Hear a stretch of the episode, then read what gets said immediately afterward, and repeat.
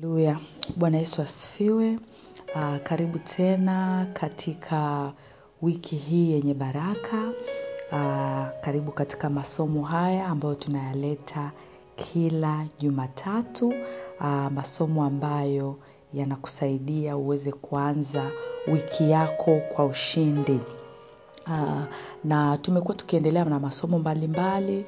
Nitakuomba pale mwishoni tutakapotaja namba kama utakuwa hujapata masomo yetu utatuambia ili tuweze kukutumia linki ambayo ina masomo yote ya nyuma ambayo tumekuwa tukifundisha kwa sababu ukifuatilia huo mtiririko itakusaidia sana kuweza kujifunza vitu vingi ambavyo Mungu amekuwa akitufundisha.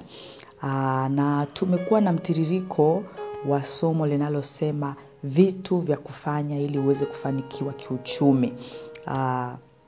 Nakukaribisha sana uweze kuwashirikisha watu wengine na kuwatumia uh, waweze kujifunza vitu hivi ambavyo Mungu anataka tujifunze. Uh, ninayezungumza nawe ninaitwa Lufurise Mawere, ni personal finance na life coach. Uh, ndiye ambaye nimekuwa nikileta masomo haya. Ninapenda kukuona ukifanikiwa kwa sababu ni ahadi ya Mungu kwako kuweza kufanikiwa. Uh, nitaomba kabla sijaendelea niweze kufungua kwa maombi. Baba yangu na Mungu wa mbinguni, asante sana kwa ajili ya siku nzuri ambayo umetupa. Tunashukuru sana Mungu kwa kuwa ni kwa neema yako tu tumeweza kuiona siku hii. Basi Baba, tunaomba wakati huu tunapoenda kujifunza maneno yako, tunamwalika Roho wako Mtakatifu aliye mwalimu akatufundishe. Fungua masikio yetu ya rohoni, fungua Baba tuweze kusikia na kupokea. Ni katika jina la Yesu ninaomba na kushukuru. Amen. Haleluya mpendwa. Uh, katika mtiririko wa hili somo la vitu vya kufanya ili uweze kufanikiwa kiuchumi, tumekuwa tukiangalia, tumeshajifunza vitu vitano sasa.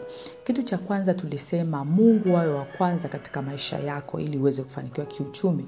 Na kitu cha pili tukasema nia yako ya kufanikiwa iwe njema. Uh, kitu cha tatu tukasema kuwa na mtazamo sahihi kuhusu mafanikio ya kiuchumi. Uh, kitu cha nne tukasema usipende pesa. Kitu cha tano ambacho uh, ilikuwa ni juma lililopita tukasema zalisha kitu. Leo sasa tunaendelea na kitu cha sita. Kitu cha sita ni ongezeka. Mungu anapenda kukuona ukiongezeka mpendwa wangu. Ah, kumbuka tulikuwa tumesimamia pia huu uh, mstari wa mwanzo moja ishirina nane ambao inasema Mungu akawabarikia, Mungu akawaambia zaeni, mkaongezeke, mkaijaze nchi na kuitiisha, mkatawale samaki wa baharini na ndege wa angani na kila kiumbe chenye uhai kiendacho juu ya nchi. Uh, na tulisema hapa kwamba uh, kuzaa hapa sio tu watoto uh, bali kuzaa katika mambo ya kiuchumi pia. Uh, lakini ukisoma pia ule mwanzo kumi na saba mstari wa kwanza hadi wa pili uh, nitauzungumzia tu nitaomba usome wewe kwa wakati wako uh, kwa sababu muda unakuwa ni mfupi uh, mwanzo mwanzo kumi na saba mstari wa kwanza na wa pili unaona Mungu alivyo alivyombarikia uh, Ibrahimu Aa, Mungu anamwambia kwamba utakuwa baba mataifa mengi na akamwambia wala jina lako halitakuwa tena Abraham, Abraham jina lako litakuwa Ibrahimu kwa sababu utakuwa na uzao mwingi. Lakini ukisoma tena mwanzo ile kumi na mbili mstari wa pili na watatu unaona Mungu akimwambia Abraham kwamba utakuwa taifa kubwa, nitakubariki, nitalikuza jina lako, utakuwa baraka. Eh? Na unaona tena baada ya Ibrahimu kutengana na Lutu Mungu anamtokea tena Abrahamu. Abrahamu anamwambia hivi, eh, inua macho yako uangalie nchi yote unayoiona nitakupa wewe na uzao wako. Eh? Yaani na anamwambia uzao wako utakuwa kama mavumbi ya nchi. Nina maana kwamba mtu atakayeweza kuhesabu mavumbi ya nchi ndivyo ambavyo ataweza kuhesabu uh, uzao wa Abrahamu. Ina maana Mungu anataka Abrahamu alimzidisha Abrahamu sana yani alimtaka Abrahamu aongezeke sana kiasi kwamba baraka zake hata hakuna mtu ambaye angeweza kuzihesabu kwa sababu kama unaweza kuhesabu mavumbi ya nchi ndivyo basi ambavyo utaweza kuhesabu baraka alizokuwa nazo ibrahimu lakini namaana kwamba ni haiwezekani. Utawezaje mpendwa wangu kuhesabu mavumbi? Haiwezekani. Kwa hiyo hii inatuonyesha kwamba mungu anapenda tuongezeke eh, na unaweza unavyonisikia hapa nikiongea kuhusu uh, ibrahimu unaweza ukasema "Ah, huyo si ilikuwa tu ni ibrahimu kwa sababu alikuwa anaongea na mungu uh, na mungu alikuwa anaisikia sauti yake moja kwa moja. Hata leo hii mungu bado anaongea na wewe na ahadi mungu alizompa ibrahimu ni za kwetu pia sisi mpendwa kwa sababu mungu ametufanya kuwa warithi eh, kupitia yesu kristo sisi ni warithi wa baraka za ibrahimu kwa hiyo mungu na wewe anataka yani wewe unayenisikia ndiyo inawezekana uko katika mazingira ambayo yani hamna tumaini kabisa lakini wewe wewe mungu anataka kuona ukifanikiwa uh, watoto wengi wa mungu tunaishi chini ya kiwango eh? yaani mungu ametu ametutaka sisi tuongezeke lakini kwa sababu hatujui nafasi zetu tuko tuna struggle tunaishi chini ya kiwango. Uh, ujumbe huu unakujia kukushtua kuwa wewe sio wa kawaida eh, unatakiwa uongezeke. Na mungu anataka uongezeke katika kazi unayofanya katika biashara wale ambao uko kwenye huduma katika huduma. Mungu atake uwe katika viwango vya chini tu anataka uongezeke. Alimwambia ibrahimu kwamba uwe taifa kubwa eh, uwe jina nitalikuza jina lako. Mungu anataka kulikuza jina lako. Kwa sababu jina lako linapokuzwa na mungu ndipo ambapo na wewe uh, ndipo ambapo na yeye jina lake linajulikana kupitia maisha yako. Eh, kwa hiyo acha ku, kujifunga kwenye vitu vidogo vidogo eh, ndio unaweza ukaanzia chini lakini lengo lako liwe ni kwenye kuongezeka. Sasa twende tuangalie kama unataka kuongezeka ufanye nini? Njia ambazo zitakusaidia mpendwa wangu kuweza kuongezeka ni kwa kutoa eh, ili jambo najua watu wengi hawapendi kusikia lakini habari ndo hiyo kwamba hauwezi kuongezeka kama hau wewe sio mtoaji. Neno la mungu katika luka 638 inasema wapeni watu vitu nanyi mtapewa kipimo cha kujaa na kushindiliwa na kusukwasukwa hata kumwagika. Hii kumwagika ndo ile lumbesa yani ndicho watu watakachowapa vifuani mwenu kwa kuwa kipimo kile kile mpimiacho ndicho mtakachopimiwa. Mpendo wangu mungu anataka akubariki lakini atakubariki kile ambacho umekipimi, umekipima ndicho utakachopimiwa ukitoa ndipo utakapoweza kubarikiwa. Na mungu anataka utoe katika kazi yake. Kazi ya mungu mpendwa inahitaji kusapotiwa na wewe eh? ni wewe ambaye unahitaji. Ndio kwa kiwango chako hicho hicho kidogo. Ukiaminika katika utoaji mdogo ndipo ambavyo mungu atakubariki katika utoaji mkubwa.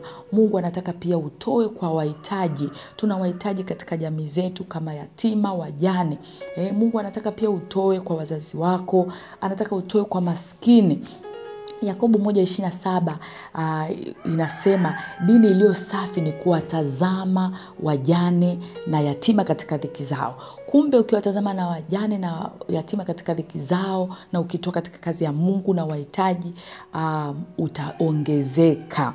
Uh, lakini kitu cha pili cha kufanya uongezeke ni kuweka akiba. Mpendwa wangu tunatakiwa tuwe na akiba. Huu ni utaratibu ambao wengi hatuna e, neno la mungu katika mithali sita uh, sita mstari wa, sita hadi wa nane. Mithali sita mstari wa sita hadi wa nane nitakuomba utasoma. Tunaambiwa tujifunze kwa chungu. Huyu chungu jamani ni mdogo sana yaani ni kamdudu kadogo lakini chungu hana akida wala hana msimamizi wala hana mkuu lakini huyu chungu anajiwekea akiba kumbe huwezi kuongezeka bila kuwa na akiba eh? tujifunze basi kama chungu anavyofanya. Weka akiba katika anzia katika viwango vyako hivyo hivyo. Sikwambii kwamba leo leo uende ukafungue akaunti benki. Hapana. Anzia hapo hapo kama una kibubu kama una kopo kama una bahasha eh, kama ndo sasa unaweza kuweka kwenye benki au kwenye sacos au kwenye vikoba eh, lakini hakikisha sehemu ambayo uifikii kirahisi yani unapasahau kabisa weka akiba eh, lakini kitu cha tatu kitakachofanya uweze kuongezeka uh, ki, ni kwa kubana matumizi. Mpendwa wangu nafikiri mwenyewe ni shahidi unaona watu wengi tunapoteza fedha katika vitu ambavyo vingi, mara nyingine havina tija tumepoteza fedha katika mambo ya fashion tumepoteza fedha katika sherehe tumepoteza fedha katika sare. E, unakuta kila sare wewe kila sa, kila shughuli wewe una sare. Mm? lakini unalalamika kwamba maisha ni magumu. Sasa yatakuwaje mepesi kama wewe unapoteza fedha katika vitu ambavyo havina tija eh, tumekuwa lazima kila sherehe lazima uwepo eh, na inakugharimu lazima uende saluni lazima ununue nguo eh, wakati unajua kabisa kwamba hali yako ndo kwanza una unajisimamisha una taratibu taratibu. Sasa mpendwa hautaweza kuongezeka kwa namna hiyo eh, wengine tunapoteza fedha kwenye vyakula eh, tumenunua vyakula ambavyo mara nyingine hatuvihitaji eh, yaani una kwa sababu umeona karoti na nyumbani kwako una karoti unanunua karoti. Eh, umejaza manyama. Hebu nakuomba unayenisikiliza hapa fungua friji yako. Kuna vyakula vingapi ambavyo ni vingine vya kuanzia wiki iliyopita ambavyo tu mwisho vinaishia kumwagwa? Eh? je unategemea kweli utaongezeka haya wengine tunapoteza fedha kwenye simu unaweka bando lakini vitu gani unavyofanyia na hilo bando? Uko bize unaangalia vitu ambavyo wala havina tija wala havikuongezei vitu vyovyote. Tumepoteza fedha kwenye tv unanunua bando kubwa la tv wala mara nyingine utumii lakini mara nyingine unaangalia vitu ambavyo wala havina havikuongezei wala havikusaidii eh? lakini tunapoteza pia fedha nyingi katika mambo ya usafiri wewe huwezi kupanda daladala huwezi kupanda bajaji huwezi kupanda bodaboda wewe ni uba na wewe taxify vitu vinavyoendana na yaani wewe ni mtu wa taxi tu eh? mwingine una gari kubwa lina cc kubwa linakulia ma, mafuta mpaka kwa nini usinunue gari dogo utakalo limudu mm? usinunue kitu ambacho ukihitaji ili uweze kubana matumizi eh? kitu cha nne wekeza jifunze kuwekeza. Na napokwambia kuwekeza usiogope. Unaweza kuanza kuwekeza kidogo kidogo. Unaweza ukaweka katika uh, tunapomwangalia mwanamke wa Mithali thelathini na moja unaona aliwekeza katika mashamba. Mm, aliwekeza katika biashara. Nao ni uwekezaji. Nawe pia unaweza ukawekeza. Ukafungua zile akaunti za benki za muda maalum labda miezi sita ukaweka hapo hela yako fulani baadaye ukapata na riba au katika amana za serikali ziko za muda mfupi na muda mrefu zile zinaitwa hii sasa ni kirefu zaidi tunafundisha zaidi sana kwenye madarasa yetu. Lakini unaweza kuwekesha katika ardhi na majengo eh, ukawa unanunua viwanja unaviuza au unanunua viwanja unajenga au unajenga nyumba unapangisha unanunua nyumba unauza. Lakini unaanza kidogo kidogo unaweza kusema naongea vitu vikubwa lakini lazima kuna mahali pa kuanzia. Au unaweza ukawekeza kwa kununua hisa za makampuni au ukanunua vipande. Huo e, ni uwekezaji. Na vipande unaweza ukanunua kwa pesa ndogo tu ukaanza kidogo tu hata hizo hisa. E, ukawa nawe mwekezaji. E, unaanza kujifunza taratibu. Lakini kitu cha tano ambacho ni muhimu sana kuwa na vyanzo vingi vya mapato. Mpendwa nimeona watu wengi wakipata shida katika maisha hata mimi kuna mahali nilipita kwa sababu ya kuwa na chanzo kimoja cha mapato. Eh, mhubiri kumi na moja mstari wa pili inasema uwagawie watu sehemu saba hata, hata wanane maana hujui baa gani litakalokuwa juu ya nchi. Mpendwa wewe huko na kazi yako tu hufanyi kitu kingine.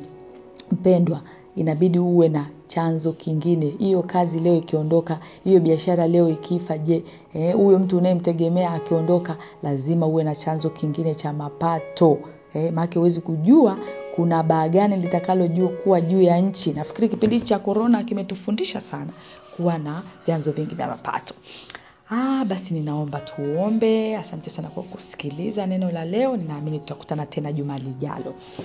Haleluya. Baba, asante sana kwa ajili ya maneno mazuri ambayo umetufundisha. Mungu umetufundisha kuongezeka. E Mungu, tunakuomba utusaidie, utujengee hii tabia. Badilisha ndani yetu Bwana mitazamo tuliokuwa nayo, tuweze kuwa ni wale watu ambao Mungu tutafata hizi kanuni za kuongezeka, ili tuweze kuongezeka sana kama ulivyomwongeza Abrahamu. Ulimwambia ataongezeka, uzao wake utaongezeka kama mavumbi, ili Mungu kwa ongezeko letu letu tuweze kufanya mabadiliko katika ufalme wako tukisimama na kazi yako na kuwasaidia wale waliokuwa wahitaji. Baba yangu na mungu wangu tunakushukuru. Tunaomba baba bariki kazi za mikono yetu bariki biashara zetu bariki huduma zetu bariki kila kitu tunachofanya. Mungu vikaongezeke kwa utukufu wako. Haleluya basi mpendwa uh, ninakukaribisha uendelee kutufuatilia. Uh, pia tunazo programu ambazo tunafanya unaweza ukajiunga nasi. Tuna madarasa ambayo tunaendesha kwa njia ya mtandao. Kwa hiyo popote ulipo duniani unaweza ukajiunga na sisi. Uh, ili mradi tu uwe na internet uh, tunatoa madarasa ya elimu ya fedha kwa njia ya mtandao. Ni darasa zuri sana la ndani ya mwezi mmoja. Litabadilisha mtazamo wako kabisa kwenye mambo ya kiuchumi na itakufanya uweze kuweza kuchukua hatua ya kufanikiwa kiuchumi. Lakini tuna darasa lingine ambalo litaanza pia mwezi huu wa saba la kuweza kujiandaa na kustaafu.